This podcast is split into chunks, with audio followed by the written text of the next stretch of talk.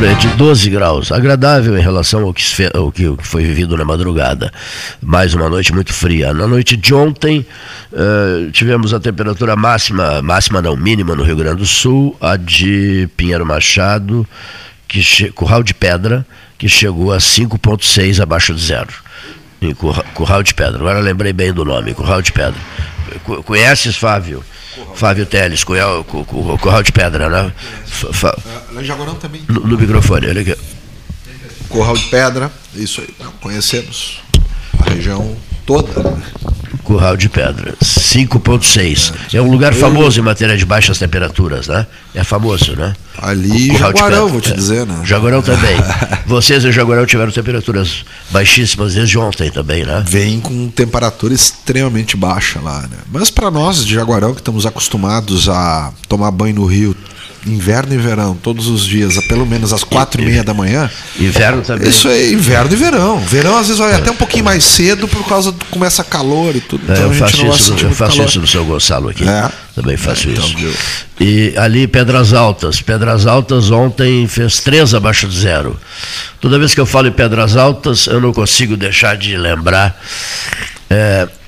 do nosso prezadíssimo prefeito Bebeto. O Bebeto Fonseca, figura extraordinária, né? Bebeto Perdomo, né? É isso. O Bebeto Perdomo, parceiraço nosso aqui do 13, em grandes empreitadas. Grande liderança, né, da nossa região. Ele... Trabalhador incansável, né?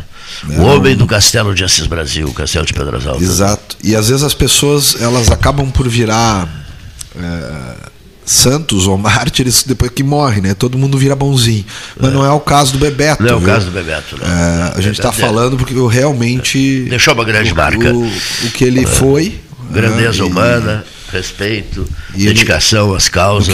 O que ele acreditava de causa, ele batia firme naquilo e brigava por aquilo, né? Ele era reconhecido. Se estressou muito com a estrada dele lá, né?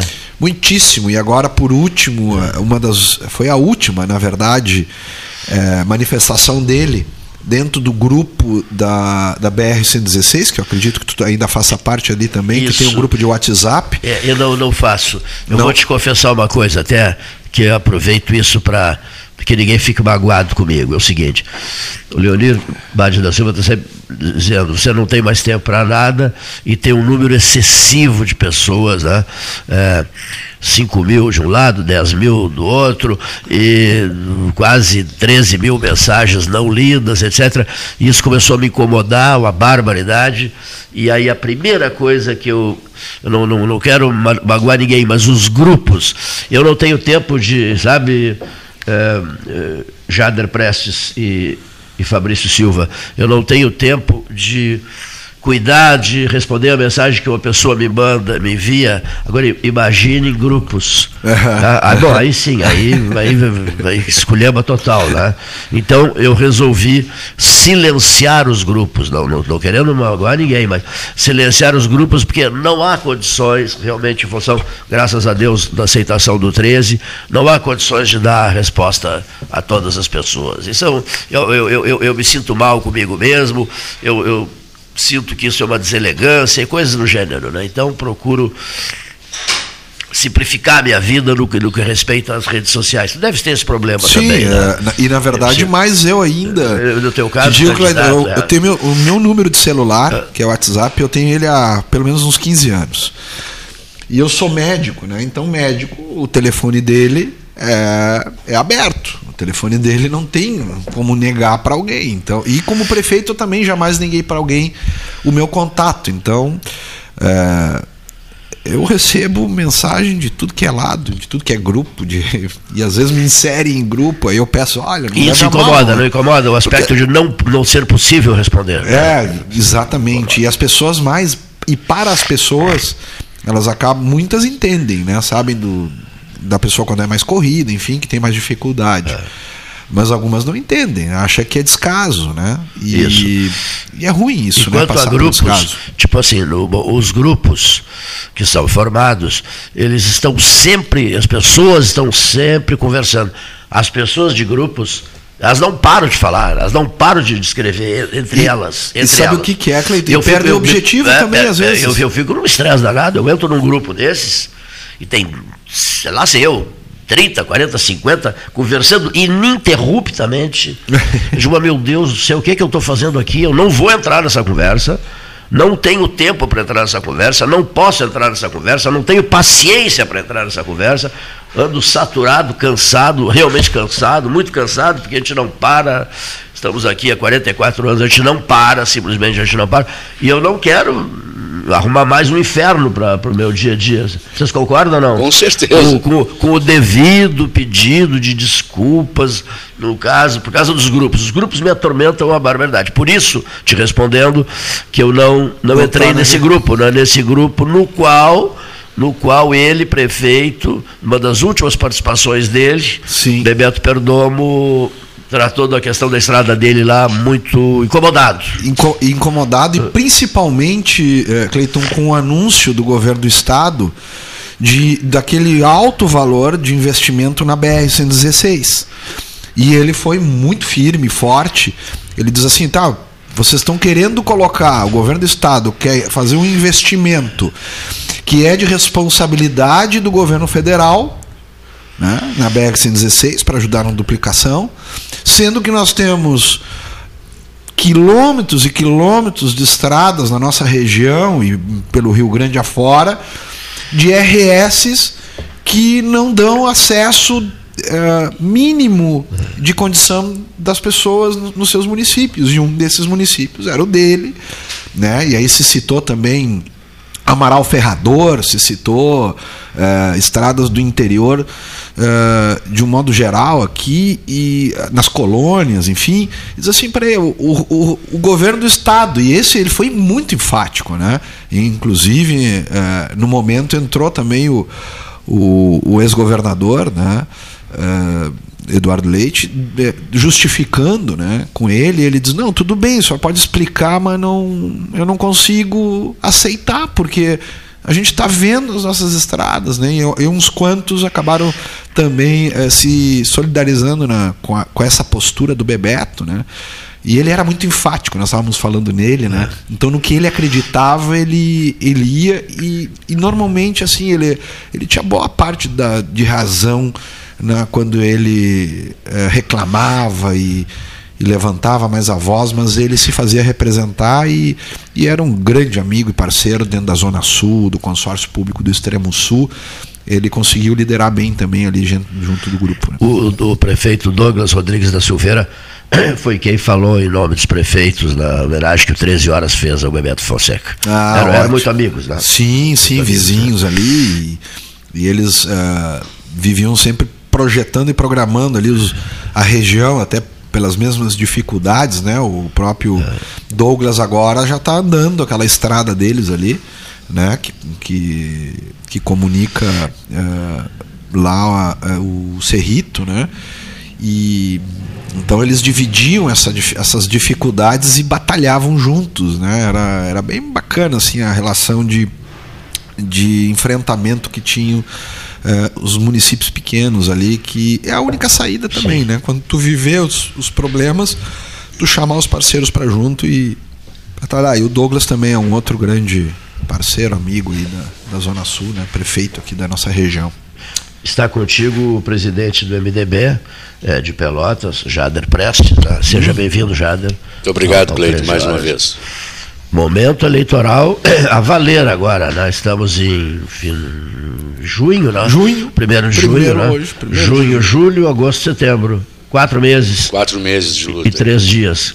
Pela frente, 4 meses e 3 dias. Ou vai ou racha agora, né? Ou rebenta a tampa da caixa. Porque não dá para ficar dizendo, não, o eleitor estava lá adiante, não é hora ainda para o processo. Não, já chegou a hora, né? Chegou a hora. Aliás, estamos começando tarde, no meu ver. Embora eu também acho a legislação tarde, não permita grandes coisas, mas vou aproveitar o momento e dizer, Cleito, que assumimos agora há pouco o partido e é do conhecimento de todos aí a situação atual do MDB, principalmente local aqui.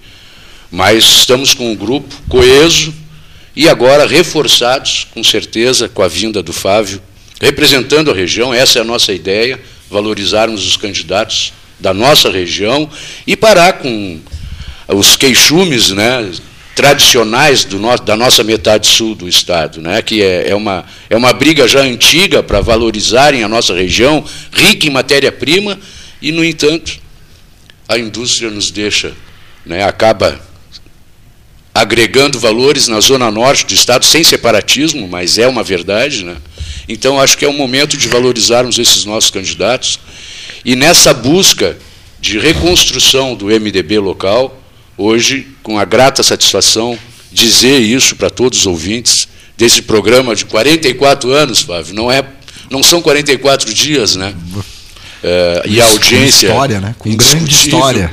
Dizer que o MDB está fazendo chamamento a todos os filiados, antigos filiados, valorizando esses baluartes da nossa política e renovando, oxigenando o partido. Chegando aqui o nosso delegado Marcionil, companheiro aí, um exemplo do que eu falava, dos antigos do MDB, aproveitando a experiência de todos eles, mas pensando no futuro, Cleito, para o MDB se tornar governo ou estar no governo de fato de direito nas próximas eleições. O projeto é um pouquinho maior, mais ousado. Começamos nessa empreitada agora com candidatura oficial aqui, do MDB local, com Miguel Medina para deputado estadual, e ontem ainda numa reunião tivemos... Um dia desse aqui o Miguel Medina. É um jovem entusiasmado e com, como eu digo, pessoas do bem para fazer a política do bem. E a grata satisfação de ter essa dupla aí, né, Miguel Medina e Fábio Teles, para as próximas. O Fábio é o candidato do PMDB, do MDB não tem mais o P, né? Do MDB de Pelotas à Câmara dos Deputados. Isso. Vocês estão fazendo um movimento regional, inclusive, para envolvê-lo nesse processo, né? O MDB, na verdade... Começando por Jaguarão, né? Começando por Jaguarão. Começando com o Marcionil Coelho. O nosso, acho que hoje, o mais antigo em atividade ali, né? É, contigo e com Adão Costa, né? E aproveitando essa experiência toda, mas oxigenando, porque os partidos falham quando não renovam suas lideranças. E a gente acaba sempre na dependência de um e de outro. Temos aí exemplos de grandes líderes que continuam nos ajudando, como Irajá Rodrigues, e eu sou suspeito em falar, para mim, o melhor prefeito da cidade de Pelotas, na minha concepção, mas sou suspeito em falar pelo... Tenho a satisfação e o orgulho de dizer, sou sobrinho dele e me espelho muito nele. Tens conversado com ele? Tenho conversado. Está bem melhor ele? Graças a Deus. Está absorvendo ainda a perda. É, muito ligado, né? Faz um casal muito... Um casal inseparável. É, né? Com certeza. Mas é o nosso guia, né, em todas as questões que temos que tomar alguma decisão, eu sempre me dou o direito e falo para o grupo, vou escutar o meu guru, como eu digo. Porque tem que aproveitar um pouco da experiência dele. Bom. Mas eu aproveito o momento, Cleito, para dizer que o MDB veio de novo. Não vou chamar de fênix, porque não chegou a se apagar. A chama sempre estava acesa. E esse grupo que hoje nos acompanha, tenho certeza, vocês ainda vão ouvir falar muito bem do MDB. MDB também com os olhos postos no Palácio Piratini, não é isso? Sim, com certeza. E poderemos ter muitas surpresas ainda nos próximos dias ou semanas, vocês acham, Fábio? Eu não tenho dúvida. É, surpresa em relação a quem é quem, quais as composições que serão feitas. Eu vejo que hoje a política a nível estadual, falando aqui, acho que a federal é algo também, um caso à parte, né? Mas a estadual, ela está dentro de um tufão, está todo mundo circulando dentro dele, né? E daqui um pouquinho nós vamos ver quem é que esse tufão cospe e que vai ser os candidatos e como é que vai se formatar, né? Mas por enquanto está tudo embarulhado, né? Embaralhado. Tem compasso de espera ainda, né? Então, oi? E com passo de espera. E com passo de espera. E quem está de fora não consegue entender, né? Nós que somos diretamente ligados à política partidária também, A gente fica com dificuldade de fazer a análise, né, do que vai se dar. Fica, é tudo praticamente quase um bunker de apostas, né? Porque tu diz, não, vai ser um fulano vai vir, que não ia vir, e o outro vai ir. Se especulava muito, José Ivo, mas eu já sabia. Eu já sabia, tenho relação, eu converso com ele quase que diariamente por celular, e eu notava que ele mudava de assunto. Né? Ele é campeão disso. Ele consegue falar de sopa de capelete quando tu pergunta se ele vai ser campeão. Eu provoquei uma barbaridade por celular de manhã cedo. Sempre me mandou uma mensagem de manhã cedo. E eu o provocava por mensagem. Ele mudava de assunto, mandava um cantor tradicionalista, uma música, etc. E tal. Pensei, tu não queres conversar sobre isso. Né? Tu ficaste com essa impressão, Marcionil, também? Ele fugindo no microfone, por gentileza. Chega mais perto do teu microfone. Do microfone. Ele fugindo do assunto? Ao menos eu entender, né? Que, cansou. Seria isso, cansou? Pode ser, cansou. Ser pode ser. Eu acho que o Sartori, na verdade, ele deu a sua contribuição, teria muito mais para dar. Eu acho que seria um belíssimo senador também, acho que sem dúvida nenhuma. Também não quis. Ele também não quis. Não tá com desejo. Eu acho que ele a vida política, né, que ele teve, toda a trajetória dele, né, me dá a impressão, e pelo que eu converso com ele também, não tão frequente com ele, mas semana passada eu estive conversando com ele. Eu acho que ele prefere também ficar como um orientador, né? Eu vejo um bom conselheiro, né? Ele gosta de sentar, de ouvir, né? Se tu aperta ele, aí ele fala sobre a sopa de capelete, aí ele fala sobre, te manda música. E vocês conversam com o Rigoto também, não? O Rigoto, partido mais a nível estadual, tem conversado, ele está colaborando e ele está sendo um dos grandes mentores aí do plano de governo da Simone Tebet. Então ele está sendo um dos responsáveis pela... está no centro do país cuidando disso. Exatamente, ele tá sendo o grande planejador de tudo isso, montando, estruturando, ajudando, liderando a equipe. Foi convidado para isso, para e na coordenação de articulações também. E de articulações também, que ele sempre foi muito bom. Esse será o nome mesmo, não muda mais, Simone Tebet. Olha, ela também está posta, hein? Sim. Eu vejo ela ganhando força. É uma pessoa, uma mulher... que tem história e bagagem política, tem postura, né? Tem figura, imagem, né? Que ela te transmite seriedade, tem discurso. Tem um belo discurso. Então tudo isso dá respaldo, olha aí, ó, chegando. Tudo dá respaldo. O frio atrasa as coisas, né? Tu viu que o frio sempre emperra, a engrenagem sempre. Tu viu que se tu não bota uma graxinha a mais, com o frio o portão demora mais para abrir, né? As coisas, então... Eu estou preparando o meu discurso, terá grande repercussão na Associação Amigos do Inverno, o meu discurso de renúncia. Vou renunciar. Vou renunciar no ato previsto, programado para Pinheiro Machado ou Erval. A renúncia. Está na moda a renúncia. Agora E aí mas aí a renúncia não quer te dizer que tu não voltarás mais. Deixo a associação de vez, nunca mais volto para a Associação Amigos do Inverno. Até a semana que vem. Em janeiro. Até a próxima semana, né? Quando tiver 34 graus, numa tarde de segunda-feira, ele vai dizer assim, que saudade do inverno. Será uma renúncia para sempre. Forever. Eu nunca mais vou tratar de inverno. Eu já ouvi isso. Não, agora eu estou me entregando, não estou aguentando. A noite retrasada, não a passada foi fria também, mas a retrasada foi terrível.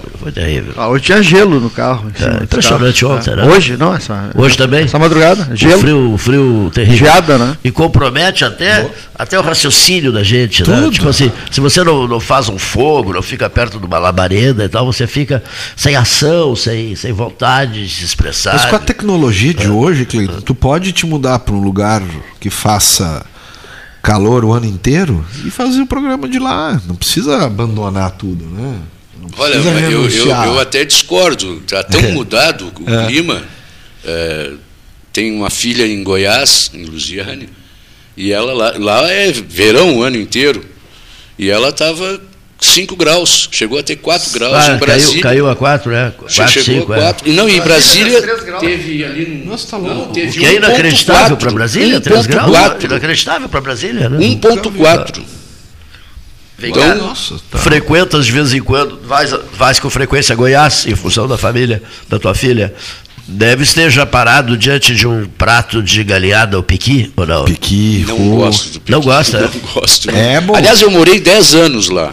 É, morei 10 anos. Puxa vida, eu sou apaixonado por uma galinhada ou piqui. E panela de ferro. Panela de ferro. A comida deles ali é fantástica, mas não tive como aceitar o piqui.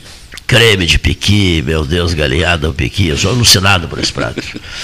Quando eu estiver lá, vou te trazer. Prato inesquecível, né? Isso que é gaúcho, né?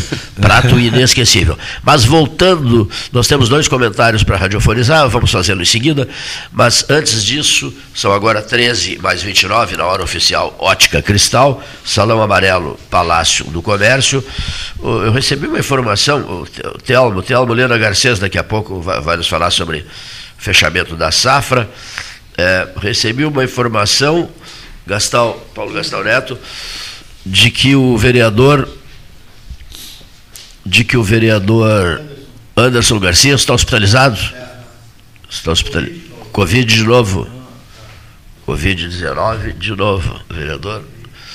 Da outra vez ele teve, o quadro dele foi bem delicado, né? De Covid-19, Anderson Garcia. E a informação que se tem é que é delicado também, novamente. Né? De novo? De novo, tem problema pulmonar. Essa nova agora, na verdade, esse novo variante, momento... Né? Variante, né? Nem é variante, né? Não sei se mudou tanto, mas agora a nova fase, né, que as pessoas estão novamente adquirindo, a gente observa que não é o comum, né? Não. As pessoas, eu ontem conversei com um médico, eu não vou dar o nome porque ele pediu reserva, o assunto era outra, ontem foi o Dia Mundial Sem Tabaco, né? E a entrevista foi de manhã sobre a questão dos efeitos do cigarro, não tem nada a ver com o Covid. E ele me falou... O doutor Rony Quevedo. Não, o Rony Quevedo, mas não foi com ele que eu falei, tinha um outro médico que nós começamos a falar sobre essa questão atualmente. Ele foi enfático, conversou com um colega de São Paulo, da área da... essa infectologia. Bom, o prefeito é médico, sabe? Que se não fosse a questão da vacinação, já termos um avanço na vacinação na terceira dose, sim, nós teríamos uma média de casos maior do que a terceira onda hoje. Pois é. Estaríamos tendo um pico maior, que a vacina, ela... estancou esse processo todo. Ela postergou. Claro, e também é uma variante mais leve, né, com alguns casos excepcionais, né, que acaba a pessoa tendo uma comorbidade e avança a doença para um outro estágio. Se tu olhar ali... Mas não é a regra. A regra cartórios, na transparência de cartórios ali, motivos de óbitos, né, que tem, tu vai ver que antes de nós falar sobre Covid, pensar sobre Covid... nós tínhamos um grande número de mortes em função de pandemia, de infecções respiratórias, né? Só que a gente, claro, hoje nós damos destaque para tudo isso em função de tudo que a gente viveu, né? Mas os idosos, era muito comum tu perder idoso por uma pneumonia, por uma H1N1, né? É, o H1N1. Logo na primeira epidemia do H1N1. Exatamente, a gente estava, né, era todo apavorado e nós internou e morreu. Não chegamos a usar máscara, mas o álcool já estava nos locais. Eu me lembro, na universidade lá tinha álcool já, para álcool gel. Exatamente, muito bem. Falar em vereador, o vereador Marcos Ferreira, que está sem partido, né, que é o presidente da Câmara, ele vai para o PMDB? Vai para o MDB? Olha, os rumores andam aí, mas até agora não fez contato nenhum conosco. E me permita aqui, né, se for por falta de convite, estamos fazendo o convite, então, publicamente. No ar. Né, seja bem-vindo. Só vir aqui se apresentar para o presidente, né, Marcionil, para o delegado Marcionil. Presidente aqui, a postos. E... Jader Prestes, o 7º andar do Palácio do Comércio, com caneta, tudo, ficha partidária, tudo à disposição. Sempre. Mas eu até voltando ao assunto, eu sou um que tive... Eu fui levar minha irmã em Minas Gerais, Ela queria retornar e não queria pegar avião, ir até São Paulo, até porque o local lá onde mora não tem aeroporto. E acabei levando ela em Minas Gerais. No caminho, peguei Covid. E eu estou comentando isso porque... Eu até vou falar uma coisa, e na frente de um médico, né? Tive mal, tive todos os sintomas, só não tive complicação respiratória. E a colega, Fábio, lá, me disse, se tu falar alguma vez, se tu falar uma vez que eu disse isso e citar o meu nome, eu vou dizer que tu é mentiroso. Mas o Covid, o vírus não atuou no teu aparelho respiratório porque tu é fumante. Ela me disse isso. Ela que acompanhou todo... Eu acabei ficando um mês preso em Minas Gerais. E ela me disse, olha, eu tive tudo que podia ter, todos os sintomas da Covid. Só não tive complicação respiratória. E ela me disse, graças ao cigarro. Evitou a ação do vírus no teu aparelho respiratório. Depois eu fui ver... Eu digo, doutor, eu vou começar a fumar 2 de cada vez. Não parei de fumar, infelizmente não parei de fumar, gostaria de parar e não tive ainda condições para isso.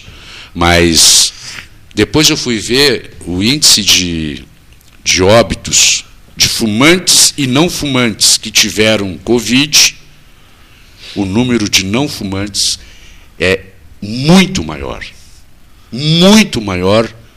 de chegar a óbito em relação aos fumantes. Isso eu vi.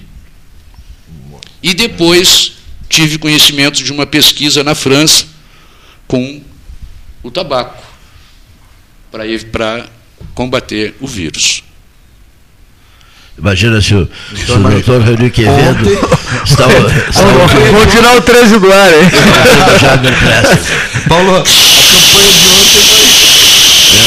a campanha de ontem foi por água abaixo. Eu não estou incentivando, né? Até porque passamos por uma data importante agora há pouco, né? Mas eu estou relatando, eu sei que é polêmico, mas não vou citar o nome da médica lá também, mas ela me disse com todas as letras. Antes das duas mensagens que nós temos, uma pergunta só para nós não deixarmos em aberto o assunto. O candidato do MDB, quer dizer, vocês estão ainda em dúvida, isso não? Em relação à parceria, qual será a parceria? A nível do Estado? Quem será o vice? Governador? Na verdade, isso é uma decisão a nível estadual, né, que... tem agora com o retorno de alguns que disseram que diz que não viria mais, enfim, que muito provavelmente seja, né, que o ex-governador. Isso dá uma bagunçada aí em toda essa história. Porque... o ex-governador recente. Recente. Sim, sim. Né? Então isso acaba, sem dúvida nenhuma, por dar uma boa bagunçada em toda a estratégia que tinha se montado em cima. Envolve de alguém que disse que ia apoiar o MDB, né, como candidato a governo do Estado. Então agora tem o próprio atual governador que tem desejo, né, ele manifesta o desejo de ir à reeleição, né, e o ex-governador recente, que diz que não viria, mas já tem demonstrado publicamente o seu desejo de retornar. E nisso fica os parceiros, né, pelo caminho, que eu acho que quando tu assume uma postura, eu sou do tempo em que palavra dada, né, Você esperava o apoio ao MDB do Gabriel Souza, é isso?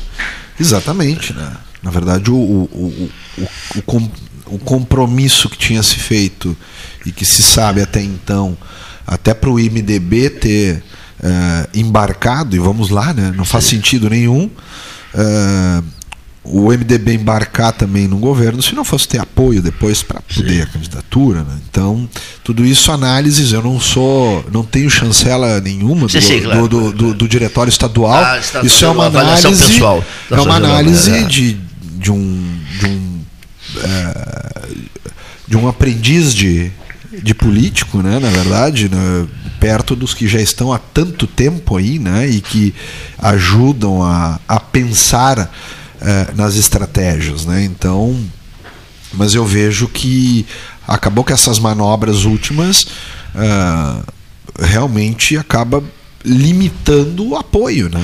O senhor Gabriel Souza foi colocado com muito estardalhaço, registre-se, na base de lançamentos, né? Em Cabo Kennedy, né? Olha aqui, ó. Aqui, ó.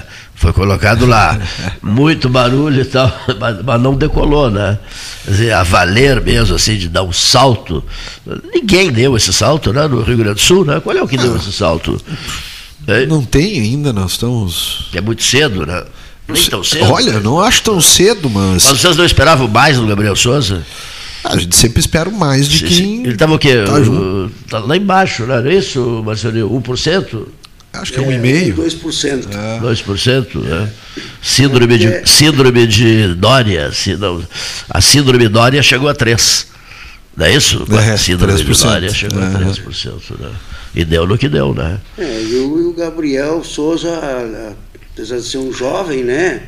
É pouco conhecido ainda. Esse é o dado, né? Fundamental, pouquíssimo conhecido.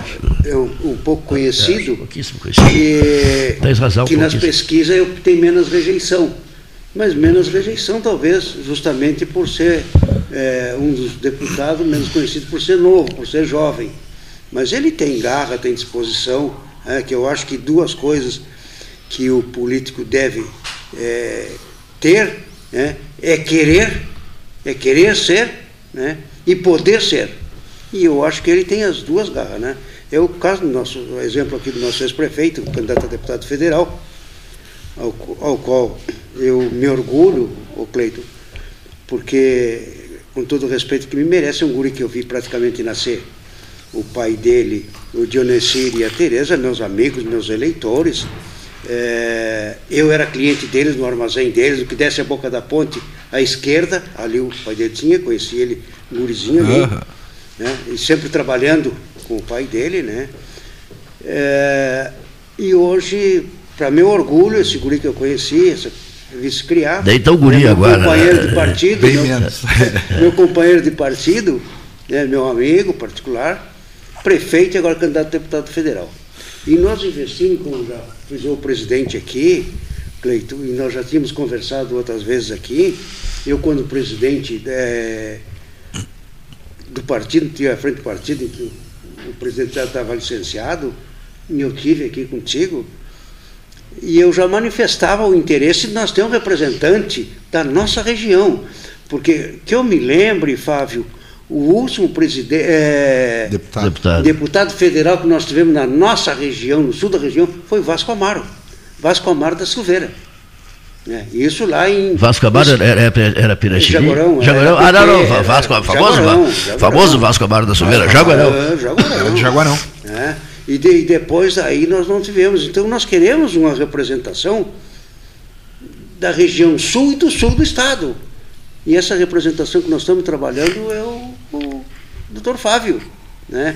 Como nós queremos aqui também um deputado nosso aqui, que nós estamos... mas teve o Irajá, teve o Lélio Souza... Sim, Pelotas, né? Não, aqui Pelotas. Mas ele está falando de Jaguarão, Pelotas para baixo. Ele está dizendo que depois do Vasco... Wilson Branco, Tio Grande, ele está dizendo que ele está concentrado na sua terra, Jaguarão. Isso aí. E o último... Especificamente Jaguarão. Foi Vasco Amaro da Silveira. Há muito tempo, não é isso? Há muito. Ih, meu Deus do céu, no século passado. É isso, não? Lá numa curva qualquer do século passado, meu Deus do céu. Nós estamos apostando. Nos anos agora, 70, foi isso? Vasco Amaro foi nos anos 70? O ano preciso eu vou te falhar. Mas eu não saberia recuperar isso, até porque eu não tinha nascido ainda. Eu não tinha nascido ainda. Então tu está te entregando cedo, já está pensando em abandonar. Vasco Amaro. Então a gente está apostando, Cleiton, na candidatura do Fábio, né? O partido a gente já decidiu, respeitando, o partido vai estar aberto a todos os candidatos, sim, do MDB, tá? Mas o nosso, vamos dizer assim, carro-chefe nas candidaturas estadual e federal é Miguel Medina e Fábio Teles. Essa dobradinha nós estamos apostando, né? Respeitando os demais companheiros que entenderem apoiar os candidatos. Claro que vai ter o nosso respeito e o nosso apoio também. Muito Alexandre. Bem, Alexandre chegando, né? O homem da luz. O homem da luz. O homem da luz. Olha aqui, ó. Alexandre Ávila nos estúdios. Depois do 13 horas. Aqui, ó. Depois de mim, obstetra, né? O sim. Alexandre é o que mais deu à luz. E outra, e com nome regional, né? O Alexandre tem um nome regional. Sim, né? Não, ele deu à luz por vários lugares. Eu bem menos, né? Eu acabei ficando concentrado dando luz, fazendo dar luz em Jaguarão, Pelotas. Quantos municípios do sul do Rio Grande, sul e fronteira, tu conheces? Boa tarde, Cleiton. Na verdade, eu conheço os 22 municípios. A gente atendia na CEL os 11 municípios aqui. Ali com divisa com Rio Grande, Turuçu e Pinheiro Machado já era outras regionais, mas como referência, inclusive, a gente atendia outras regionais que buscavam Pelotas como um centro importante de decisões da CE para atender algumas demandas da região. E te relacionas com meio mundo nesses lugares todos, né? Graças a Deus. Começa, Alexandre, começa em Camacuã, pode ser? E vai até Chuí? Não.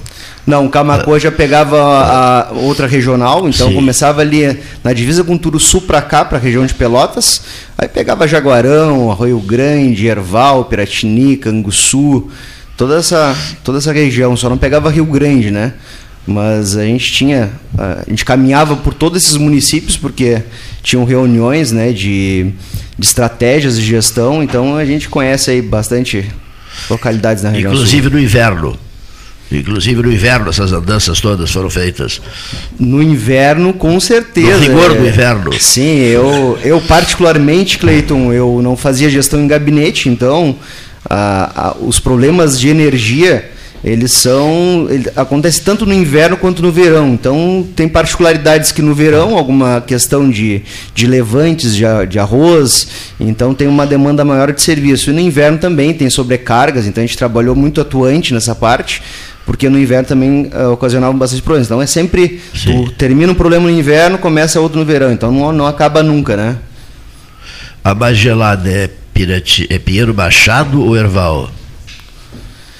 Eu peguei um frio já grandíssimo em Piratini, muito grande, Piratini, há uns 2, 3 anos atrás, que chegou a menos 3 graus.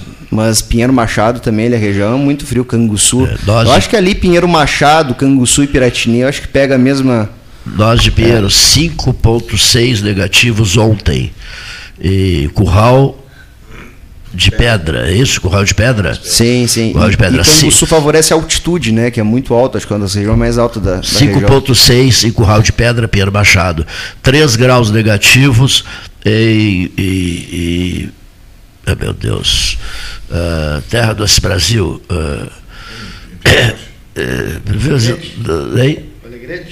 Não, terra do Joaquim Francisco de Assis Brasil. Pedras Altas.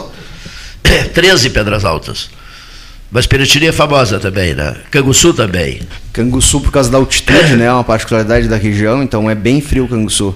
Inclusive, quando não está muito frio em Pelotas, quando eu vou a Canguçu, eu digo para a equipe, busquem as vestimentas melhores, mas, né, jaqueta, porque vai passar frio em Canguçu. Em Canguçu. Do Sebastião Ribeiro Neto, eu guardo esta frase. Cuidado ao falar em temperaturas. Qualquer hora dessas, conhecerás umas bibocas em Canguçu. Te levarei lá. Ficarás em estado de choque com as temperaturas baixíssimas. Batem qualquer cidade do sul do Rio Grande. Ele, o apaixonado por Canguçu, né? Diz que tem endereços especiais em Canguçu que ele chama de bibocas. Que ninguém encosta em temperatura dessas bibocas de Canguçu. É, Mas ainda a mais baixa das temperaturas nós a viveremos, né? Ou não. É, pois é. Que a todos nos espera. É, isso, meu Deus. Mas voltando ao cenário das candidaturas, saindo da seara MDBista, né, que está confuso, né, não se sabe o que vai acontecer, o ex-governador talvez queira o Gabriel Souza de vice, é mais ou menos isso? Isso aí que estão também cogitando. Né? É. Não sei como é que vai ser aceito pela base. Essa articulação, né? Até porque justamente a maioria acabou apoiando, né, a candidatura do Gabriel Souza, por ele ser o candidato a governador, né? E que teria ele o apoio do então ex-governador, né, recente, né, e que isso seria um dos grandes alavancadores da campanha dele. Vocês conversaram sobre isso com o Sartori ou não? Eu sinceramente não tenho falado, não falei com ele a respeito desse assunto não recente. Acho que está todo mundo meio reservado, né, nessas conversas, até porque também o MDB está indo atrás de aliados, né, de outros partidos aliados, enfim. Por isso que não é cedo, né? Já está até tarde, como falou o Jader aqui, em relação a algumas articulações. Já tem partidos que já estão fechando entre si, né, as parcerias, enfim, e isso acaba que te resta pouco depois. E há situações, né? Por exemplo, de Onyx Lorenzoni e Reiser, né, que um prejudica o outro, como há situações do candidato petista, o Preto, e o Beto Albuquerque. Um prejudica o outro. Com certeza. E tem gente que espera um entendimento. Aliás, o ex-presidente Lula está no Rio Grande do Sul hoje, justamente para uma das pautas é costurar esse apoio que está sendo costurado em São Paulo também, que é o PSB com o PT. O PT, né? Aliás, o vice do presidente Lula é do PSB, o Geraldo Alckmin, um socialista histórico, né? Um cara que fez a sua vida política no PSB. A vida inteira. Ironia, apenas uma ironia. Mas... Agora o MDB do Rio Grande do Sul tem que estar com o pé atrás em relação à questão da vinda do nosso conterrâneo Eduardo Leite para o governador, porque o MDB foi um dos partidos da negociação da base, né, na Assembleia Legislativa, aprovação de projetos com a contrapartida da indicação do Gabriel, né? Então isso foi público e notório, isso. Todo mundo ficou sabendo desse acordo. Aliás, acordo em política é uma coisa que não é nome feio, não é uma coisa feia. A política se vive de acordos. E se faz acordo de um lado, de outro, e se cumpre de um lado e se cumpre de outro, né? Então tem essa questão que o MDB ainda não vociferou, né, para as ruas, mas internamente há já uma mágoa candente, porque essa negociação foi feita pela cúpula. A candidatura do Gabriel Souza seria apoiada pelo PSDB. Um grande desconforto. Né? Fica uma coisa meio... Né? E ainda mais se tratando do Gabriel. Foi importante ele, o Thiago Simon, o Gabriel, a bancada do MDB foi importante para o governo, para a sustentação do governo, para a aprovação de medidas. O Gabriel foi um grande articulador da agenda toda do governador. Esse regime de recuperação fiscal começou no governo Sartori, no segundo ano do governo Sartori. O segundo ano, né, tem 7 anos que ele completou agora. Exatamente. Ele nasce no governo Sartori. Exato. Houve um esforço dos dois partidos, do PSDB, do MDB e da bancada, com o Frederico Antunes, do PP, que também deu, para a aprovação desse projeto. Né? Isso aí. O Gabriel foi o grande articulador e como presidente na Assembleia, acabou cumprindo toda a agenda. Exatamente. Começou no governo Sartori. Isso mesmo. O Eduardo deu sequência, por isso que eu sempre eu até acabo magoado quando tomam para si toda essa agenda, né, que começou no nosso governo. Eu digo nosso governo, o MDB, né, e não é falado isso. Não é falado isso. Isso me magoa. E em se tratando do Gabriel, Eu acredito que eu sempre acreditei nessa afinidade dos dois, e o Gabriel, torno a dizer, foi peça fundamental para a aprovação de toda essa agenda, com esse compromisso do PSDB.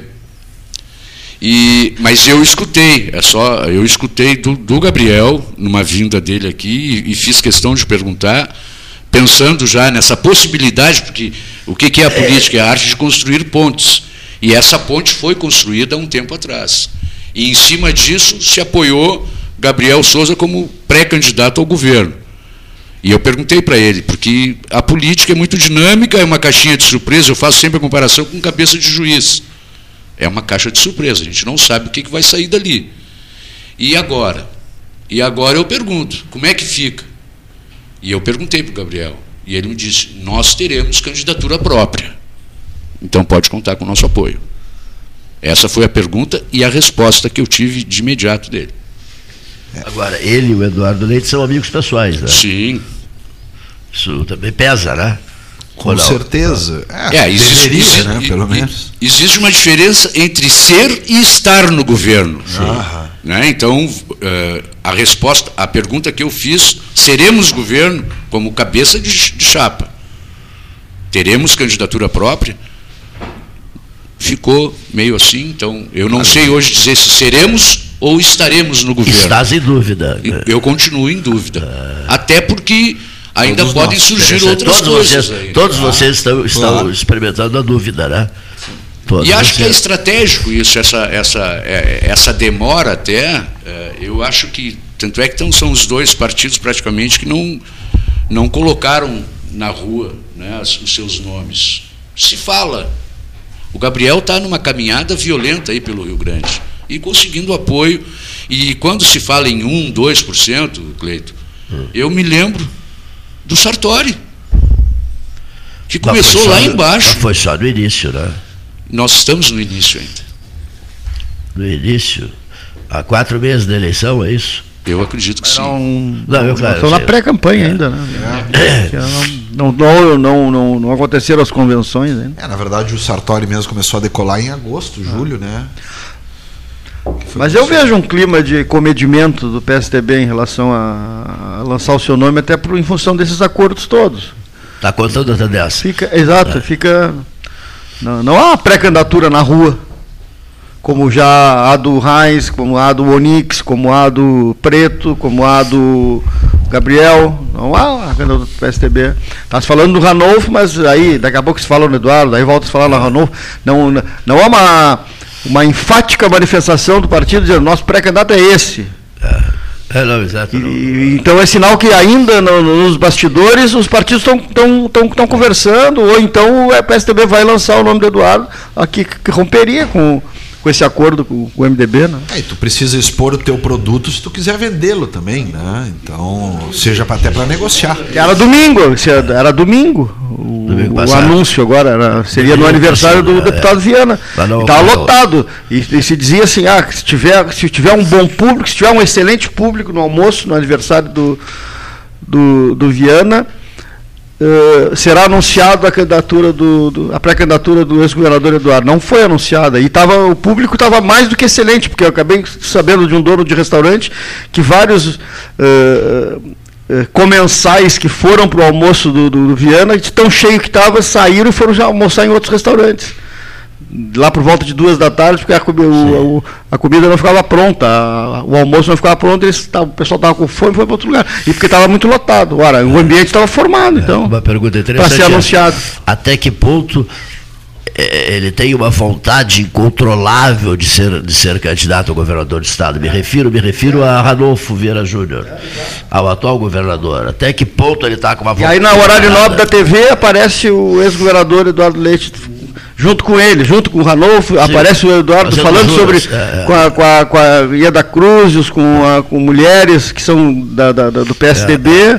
E horário nobre, você está vendo Pantanal ali, surge o Eduardo Leite. Poxa, ele é ex-governador. Se ele não tivesse a pretensão de ser candidato, ele não tinha por que aparecer. Quem apareceria era o Ranolfo, né? Concordo. Mas, está em todas as vitrines, digamos assim, né? últimas notícias. É uma análise assim, bem fácil de se fazer, não é nada. É só ligar a televisão. É só ligar, é só perceber o que está acontecendo aí. Só dá. Não é só no Jornal Nacional e na novela. Do microfone, Marcionil, no microfone. No SBT também. Em todos os horários nobres do jornal do SBT, Eduardo Leite. Essas são propagandas partidárias da legislação, né, Marcionil? São propagandas partidárias. Em todas as redes, na Bandeirantes, nas redes regionais, né? E última, extraoficial que chegou até a mim, que o Eduardo estaria conversando seriamente para ser o vice dele, o Busato. É, o Busato, seu... sim, o César Busato. O César Busato. O César Busato para ser o vice do Eduardo Leite. Já estou conversando. Então essa ilusão que nós estávamos tendo, que ele convidaria o Gabriel Leite, caso ele fosse para a reeleição do vice, já foi por terra, ao meu ponto de vista. O Busato está querendo, o Busato está querendo. Claro. Ele queria muito ser o candidato, né? Isso, a governadora, o Busato, né? Muito provavelmente. É o ex-prefeito de Santa Maria, né? Exato. É o ex-prefeito de Santa Maria. Bom, vamos lá. Mas nós temos o nosso intervalo. Mas antes do intervalo, vamos ouvir o doutor José Fernando Gonzalez. E depois o nosso intervalo. Hora oficial Ótica Cristal, Salão Amarelo, Palácio do Comércio, são agora 13h59.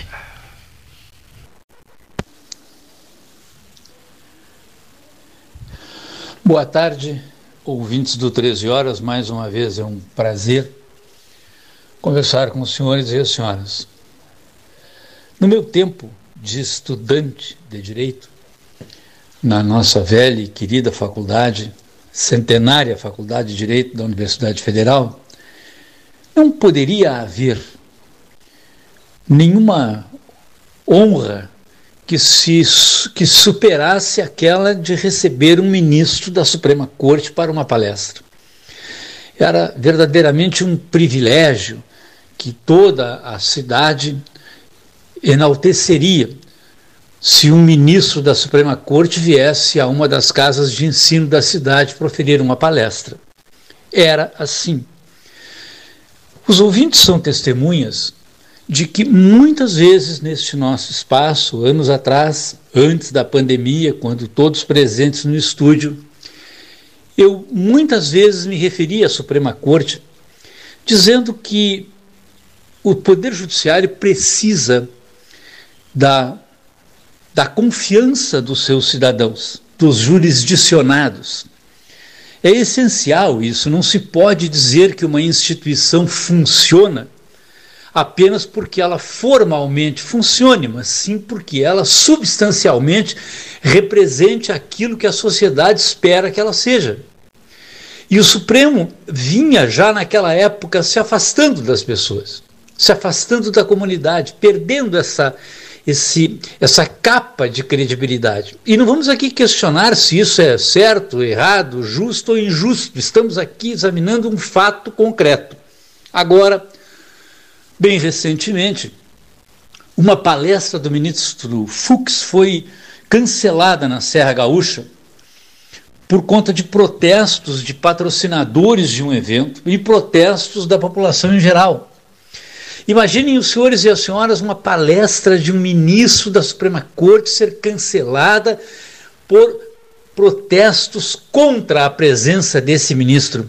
E o que foi dito na mídia, o que eu li na imprensa do estado do Rio Grande do Sul, inclusive num comentário numa emissora de rádio de Porto Alegre, foi de que a palestra do ministro teria sido cancelada porque ela representaria uma politização do evento. A imprensa de Porto Alegre chegou a dizer que era indevido o cancelamento da palestra do ministro por politização, na medida em que o senador Reis teria estado nesse mesmo evento o ano passado e ninguém protestou. O problema da mídia porto-alegrense, com todo o respeito, não é? É o erro de origem dessa conclusão, o grande erro de origem dessa conclusão, ao dizer-se que a presença de Fux politizaria o evento, se escancara um problema nacional e um problema da Suprema Corte enorme. O problema do ministro Fux não seria, então, a meu ver, modestamente, o fato dele de dizer-se que ele seja político, que ele iria politizar o evento. O problema é que ele, sendo ministro da Suprema Corte, presidente da Suprema Corte, a sua presença não poderia de nenhum modo politizar, pela singela razão de que o ministro deve ser ministro da Suprema Corte e não um político, e ele não é um político. Ele não pode praticar ideologia política.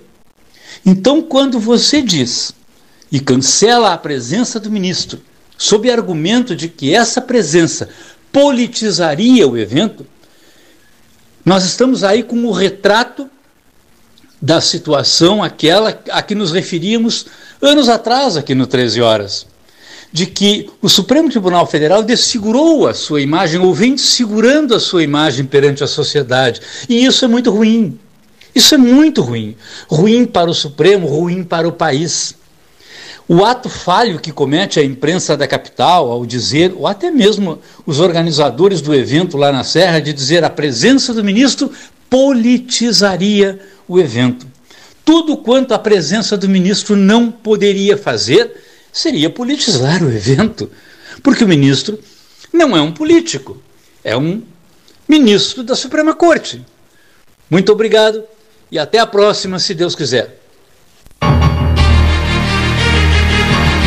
Associação Comercial de Pelotas é um dos órgãos mais antigos do país, sempre em defesa da classe empresarial, com uma história marcada pela transparência e pelo compromisso com seus associados. Faça parte do nosso quadro de sócios. A ACP está localizada no edifício Palácio do Comércio, Rua 7 de Setembro 274, telefone 3028-1541, com o ramal 200.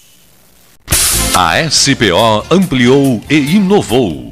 Há 40 anos prestando serviços em arquitetura e construção. Agora também é consultoria imobiliária especializada. As tendências no mercado de imóveis, projeções, prospecções, oportunidades e as melhores estratégias e logísticas de compra e venda. Mande um WhatsApp para 53981178685. Ou ligue para 53-3028-9944 e converse com a equipe SPO. Aquarela Tintas, uma empresa com equipes especializadas em Pelotas, Rio Grande e Porto Alegre. Aquarela Tintas, Rua General Osório, 1259. Telefone 3225-5000. E também na Avenida Dom Pedro I, telefone 3281-1714, Aquarela Tintas. Desbravar novos mares está cada vez mais fácil com a Polvo Internet. 400 mega por R$ 69,90 nos 3 primeiros meses e instalação gratuita. Chama no WhatsApp 3199-4000 e vem navegar com a gente.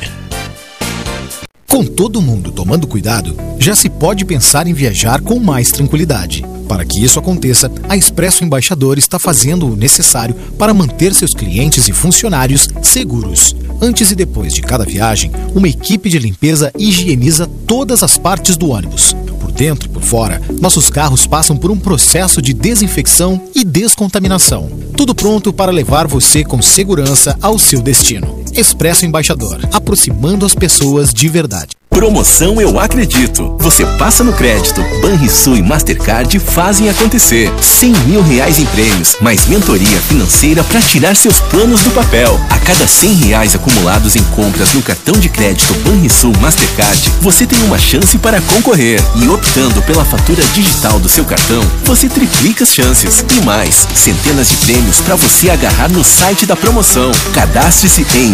euacredito.banrisul.com.br. Bom Sul, qualidade em carnes suínas e bovinas. Avenida Fernando Osório, 6959. Telefone 3273-9351. Ferragem Sanches, Barros Cassal 16, Areal. Fone 3228-4188. De segunda a sábado, das 8 às 12 e das 13h30 às 18h30. Material hidráulico, material elétrico, tintas, vernizes, tinners, máquinas serra-mármore, furadeiras, cimento-cola e ferragem em geral. Ferragem Sanches, Barros Cassal 16, Arial. As ações de segurança no trânsito fazem parte do cotidiano da Ecosul e em maio ganham ainda mais força. A programação do Maio Amarelo da concessionária tem foco no tema da campanha nacional Juntos Salvamos Vidas. Durante todo o mês, uma série de atividades acontece no Polo Rodoviário Pelotas. São ações voltadas à saúde dos motoristas, conscientização, educação no trânsito e cumprimento às regras no trânsito. Segurança é sinônimo de proteção, preservação e cuidado. Somos a Ecosul. Se precisar, estamos sempre aqui.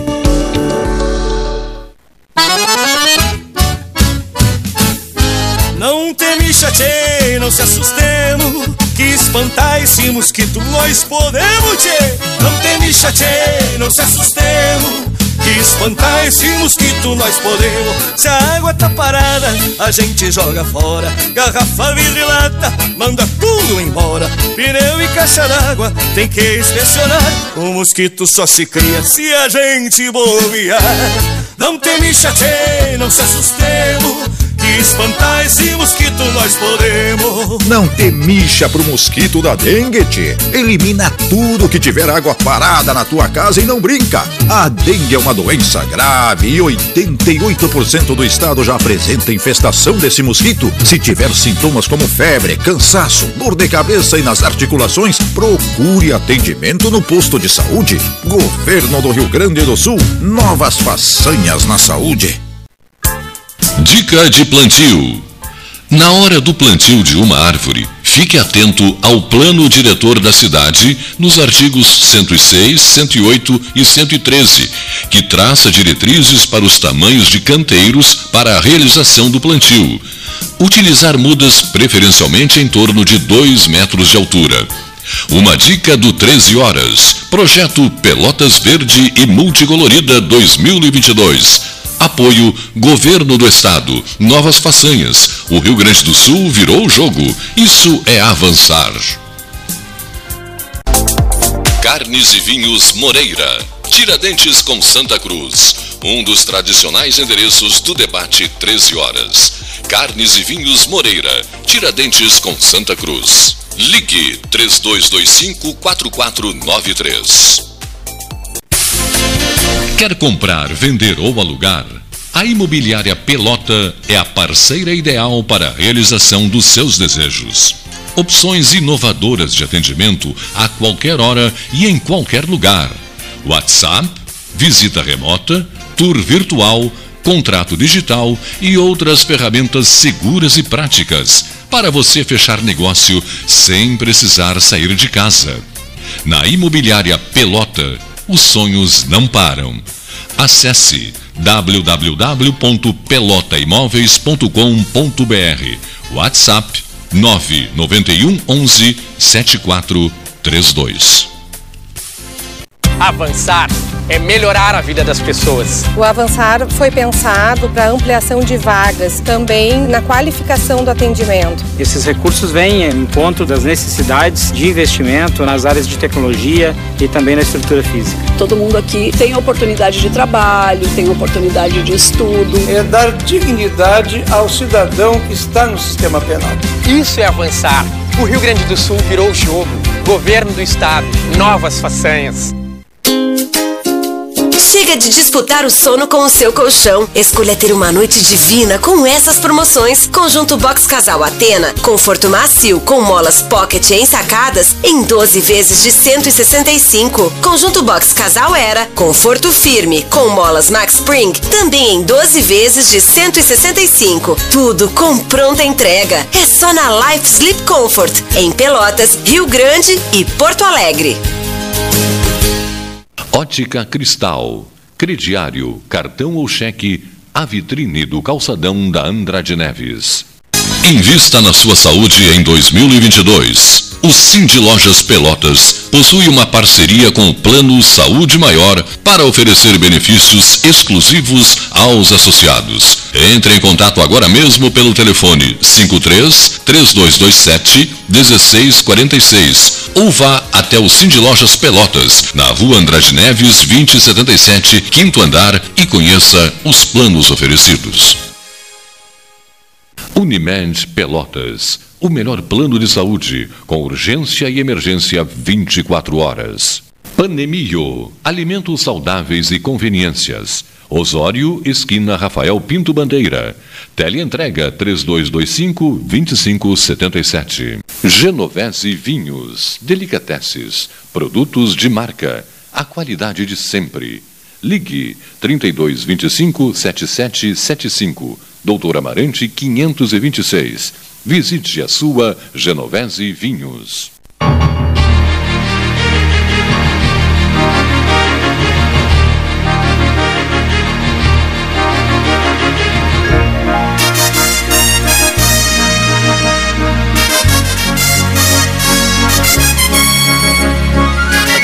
Salão Amarelo, Palácio do Comércio. Retomando, senhores, são agora 14 horas mais 14 minutos. 14h14, hora oficial Ótica Cristal. Tarde, o sol generoso, mas expectativas do frio do entardecer, do anoitecer.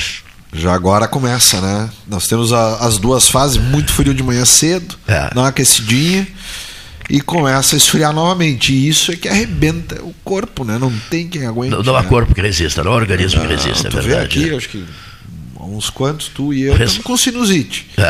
Não, é Covid. A sinusite é mortal. Você tem que ter uma paciência infinita para conviver com a sinusite. Aí, rinites e sinusites. E aqui em Pelotas, né, com essa umidade toda e mais o frio, não ninguém, tem quem ninguém resiste, aguenta, né? Ninguém aguenta. Alguns registros que vocês queiram fazer. O Fabrício Silva, senta aqui, Fabrício. O Fabrício não falou nada. O Fabrício só fez fotos. Tu cuidas da comunicação da candidatura Fábio Teles a deputado federal, é isso? Exato, exato. A gente, na verdade, hoje eu sou fotógrafo, né? Então eu cuido toda a parte, tudo que acontece, né, no diário do Fábio, dos roteiros que a gente vai nas cidades, com as pessoas que a gente conversa, a gente tenta transmitir isso em imagens e vídeo e tenta passar para as pessoas que seguem a gente, que acompanham a gente nas redes sociais, a gente tenta passar esse trabalho que ele vem fazendo aí, a gente vai passando em imagens. Visitando muitos municípios, né? Bastante. Só ontem a gente passou por 5 cidades. Puxa, 5 cidades do sul do estado. No sul do estado. A gente veio de Porto Alegre e vindo para baixo, né? A gente passou por Sentinela, passou por Chuvisca, passou por Cristal, São Lourenço e fechamos aqui em Pelotas. Tu és o filho de Jaguarão? Sou filho de Jaguarão. Muito bem. Alguma pergunta para o fotógrafo, para o homem da comunicação? Alguma pergunta? Quantos quilômetros nós rodamos aí, Fabrício? Fala, porque o pessoal acha que nós estamos rodando pouco, né? Nos últimos 40 dias aí, mais ou menos uns 10 mil quilômetros.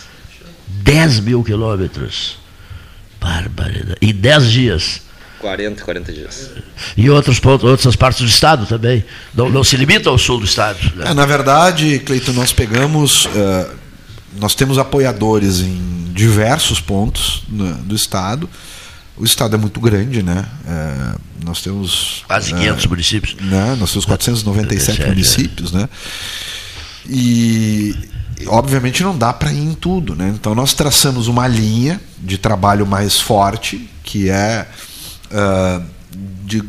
do Guaíba para cá e de Bagé para cá, tá? Essa é a concentração máxima de esforços de toda a equipe, né? Tem aqui o nosso coordenador, que é o Alexandre Ávila, né? Alexandre Ávila, e enfim, a gente separou Pelotas como uma região fora das outras. Estamos tratando Pelotas como uma região em separado, porque nós temos dessa linha que eu te falei, nós temos aí talvez mais de 1 milhão de votos, né? Só na nossa região aqui, os 22 municípios da Zona Sul, né? Falando como associação, são em torno de 600 mil eleitores.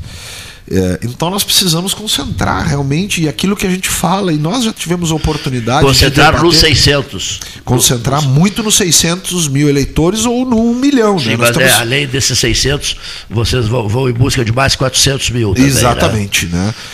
Porque aquilo que a gente fala, e quando nós começamos, e que tu já fazia muito mais tempo que estava nessa luta, e eu ingressei nela em 2017, quando assumi a Zona Sul, na questão da duplicação da BR-116, e a gente já falava na representatividade que fazia tanta falta para a nossa região, e tu era um desses que enfatizava. Se nós tivéssemos mais representantes aqui, muito provavelmente essa duplicação já teria saído há mais tempo. Eu me lembro bem disso.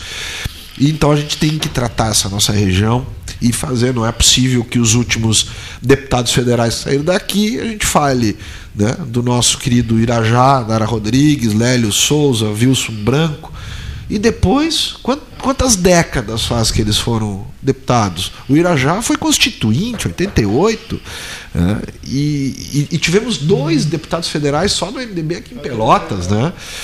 Então, nós estamos tratando muito forte, de forma muito séria, por isso que a gente tem andado muito, né, para levar essa mensagem, principalmente para a nossa região, da representatividade local, né? Representatividade de alguém que realmente esteja aqui, né? Não que só saiba dos nossos problemas, mas que viva os nossos problemas, que tenha condições de discutir e saber... quais que são as verdadeiras situações da nossa região, e condições de sentar à volta de uma mesa e tentar resolver os problemas, ou planejar.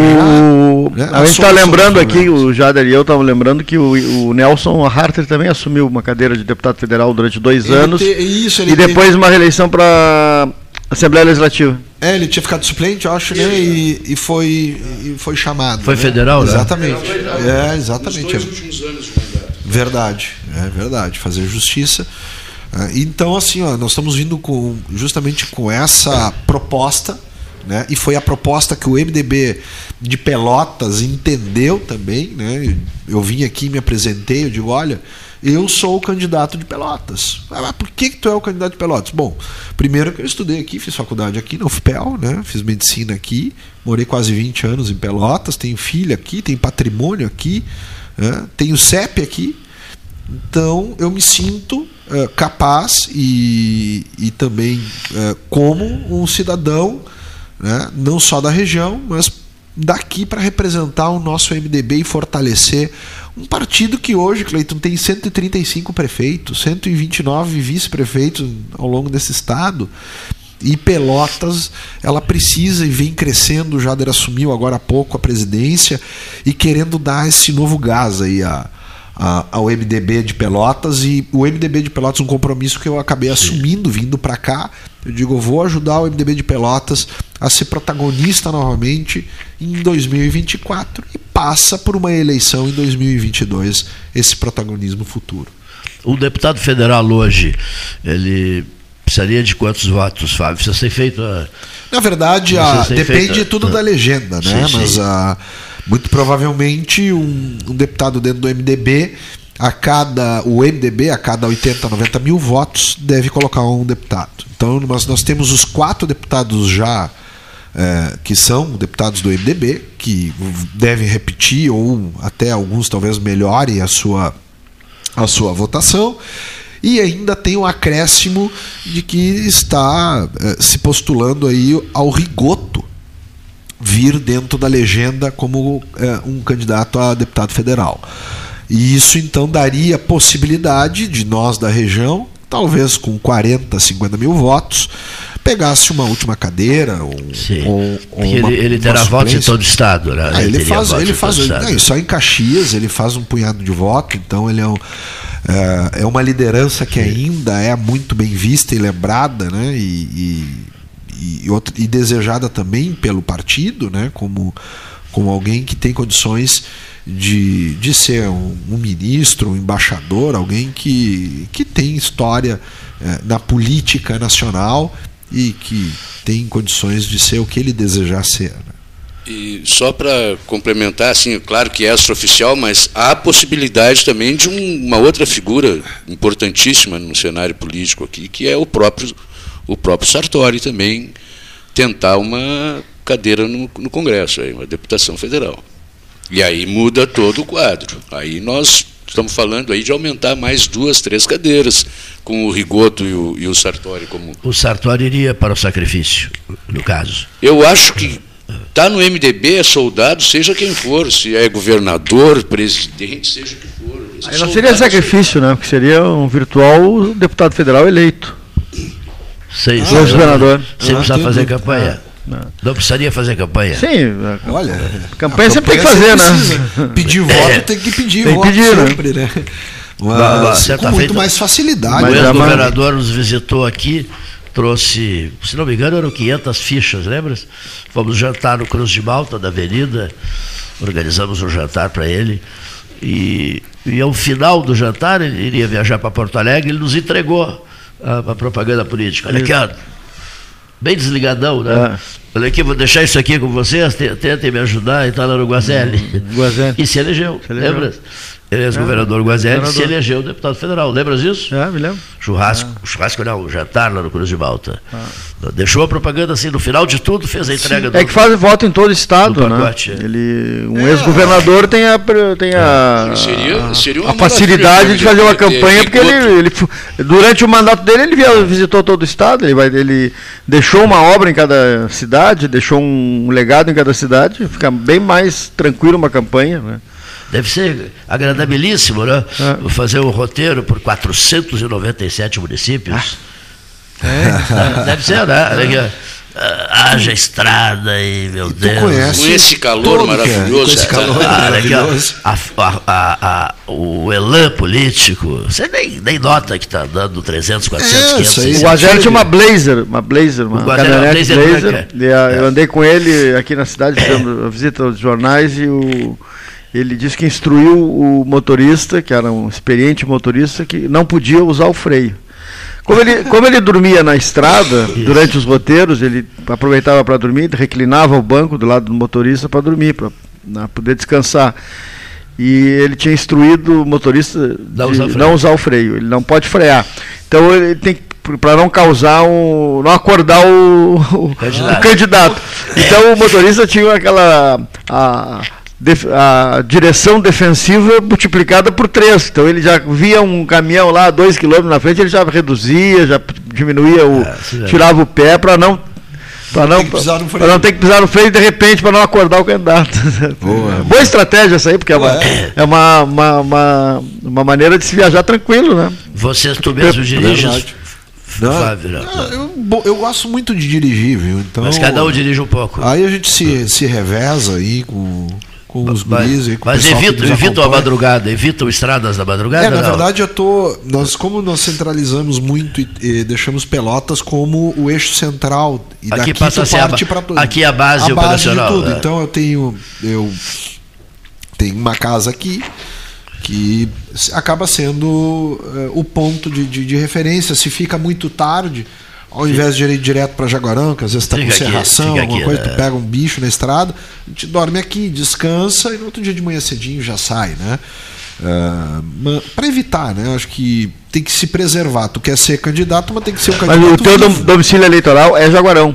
Ou meu domicílio, meu domicílio eleitoral é Jaguarão. Até porque fui prefeito, né? Mas, como diria também o sargento Domingues, que é o que nos acompanha também e nos ajuda, né, que é da Defesa Civil, ele diz: não, mas teu domicílio eleitoral agora é aqui, porque tu tem casa, tem patrimônio aqui, né? Tá morando aqui, também boa filha parte do tempo aqui, filha aqui. Filha pelo teste. Então, ele é. Mas obviamente que por enquanto...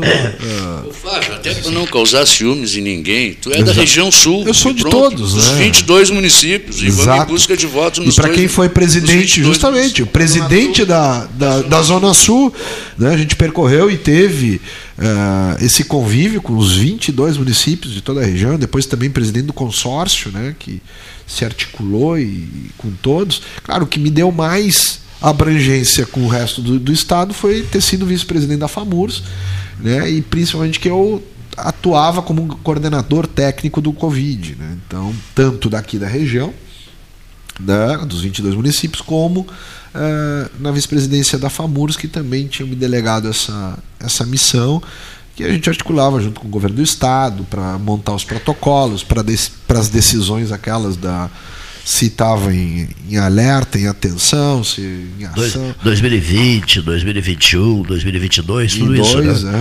Até agora há pouco, né? Período crítico que foi esse, né? Foi terrível, viu? Assim, era difícil, né? Porque cada lugar com uma característica, cada lugar com uma aceitação diferente em relação às medidas tomadas para isolamento ou para os cuidados, né? Então, tinha que pensar e entender também cada região, né? E nisso atuar a saúde com a economia, né? Não podia deixar as pessoas morrer de Covid, mas também não podia matar as pessoas de fome, né?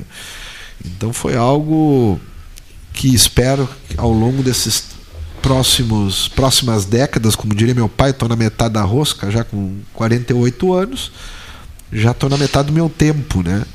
Espero que nessa outra metade de tempo que me resta na vida não se viva nada mais parecido com o que a gente viveu, né? Que a gente não tinha experimentado nada, só tinha ouvido falar, né? Nos grandes problemas que houveram, né?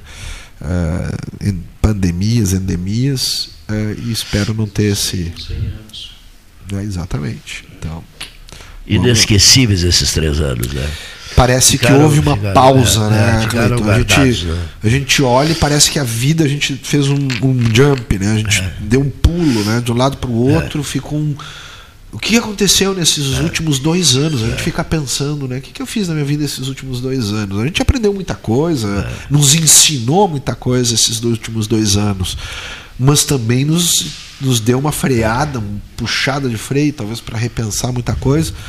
Mas é algo que uma janela ficou ali na vida de nossa, que incrível, né? Incrível. Bordoadas inesquecíveis, uma atrás da outra, né? Era uma sucessão de bordoadas. A gente recebia notícias de alto impacto, né? De alto, envolvendo pessoas ligadas a nós, etc. Que nem vocês falaram agora. Quando tu vê, tu tem um amigo, um conhecido, alguém famoso, né, que está internado. Os telefonemas da madrugada, os famosos telefonemas da madrugada que desestabilizam emocionalmente qualquer um, né? Nesses 3 anos, por exemplo, de pandemia, quantas vezes nós aqui não recebemos telefonemas da madrugada com notícias terríveis, né? E era preciso absorver, elaborar essa coisa, né, para prosseguir, para dar sequência à vida, né? E quem estava envolvido, e como gestor, e eu até inclusive como médico também, sabe? Porque como eu ajudava a montar os protocolos, as pessoas acabavam confiando também muito em mim para fazer os tratamentos ou para cuidar. Eu cheguei no auge da pandemia a ter 20 famílias cuidando diretamente, né? A maioria eu conseguia cuidar até online hoje, né? Por WhatsApp, enfim, né? A gente fazendo esse controle à distância até para evitar e se resguardar, né? Mas alguns tinha que ir presencialmente, ver, assistir, né? Enfim, foi pancada, viu? Não foi fácil. Aí te tocava o telefone na madrugada, tu não sabia se era o que estava por chegar, o que estava acontecendo, né? Pois muito bem. Fim de linha, né? Fim de linha aqui no 13 de hoje. Sorte para vocês na jornada política do sul do Rio, sul e fronteira, do Rio Grande fronteira também, né? Sim, Bagé sim, também, sim, né? Toda a fronteira. Toda, né? Sul e fronteira. Então, na verdade, eu agradeço esse espaço e aqui publicamente agradeço o MDB de Pelotas em nome do Jader, nosso presidente, do Alexandre, coordenador, que foi o articulador também político em relação a isso, junto com os outros meninos, que é o Domingues e a Thaís, que estão coordenando aqui Pelotas. E eu vejo que a decisão de ontem do MDB de Pelotas em lançar meu nome como candidato de Pelotas e deles preferencial da região, esse reconhecimento dá uma nova cara e um novo passo e grande passo para o MDB de Pelotas, para o futuro do MDB de Pelotas e principalmente para a pré-campanha agora nossa em relação a essa caminhada junto à região, né? Dá um impulsionamento diferente, né? Hoje, então, o Dr. Fábio Teles é um pré-candidato a deputado federal que é reconhecido dentro de Pelotas, pelo seu partido e da região toda. Então, isso dá um estímulo e uma nova cara aí para que aquilo que a gente vinha falando de opções que a gente tem que ter. Não é só o Fábio, né? Tem outros pré-candidatos aí e eu tenho certeza que nós temos condições, se a comunidade entendesse, de nós ter 2, 3 representantes na Câmara dos Deputados para que a região fique muito bem representada, para que aqui contigo, Cleiton e Gastão, a gente consiga sentar, quem sabe, no próximo ano e projetar o futuro da nossa região, discutir os problemas da nossa região e talvez ouvir, né, daqui mesmo as soluções que nós temos que levar como sugestões lá para a Câmara dos Deputados tomar decisões que realmente coloquem a nossa metade sul de novo no protagonismo do Rio Grande, do Brasil, como uma região desenvolvida, que tem condições, sim, de melhorar e com todas as condições de ser exploradas aí a nível industrial, de saúde, né, na parte social. E por isso passa uma boa e grande representatividade. Fábio Teles, ex-prefeito de Jaguarão, ex-presidente da Zona Sul e foi vice-presidente da FAMURS, candidato do MDB de Pelotas a deputado federal. O presidente do partido, Jader Prestes, gratíssimo pela presença, Fabrício Silva, nosso prezadíssimo Alexandre Ávila nos estúdios, um dos responsáveis também por esse projeto todo do Fábio Teles, candidato a deputado federal. 13 encerra aqui as suas atividades referentes ao dia de hoje, 1º de junho de 2022. Uma boa tarde.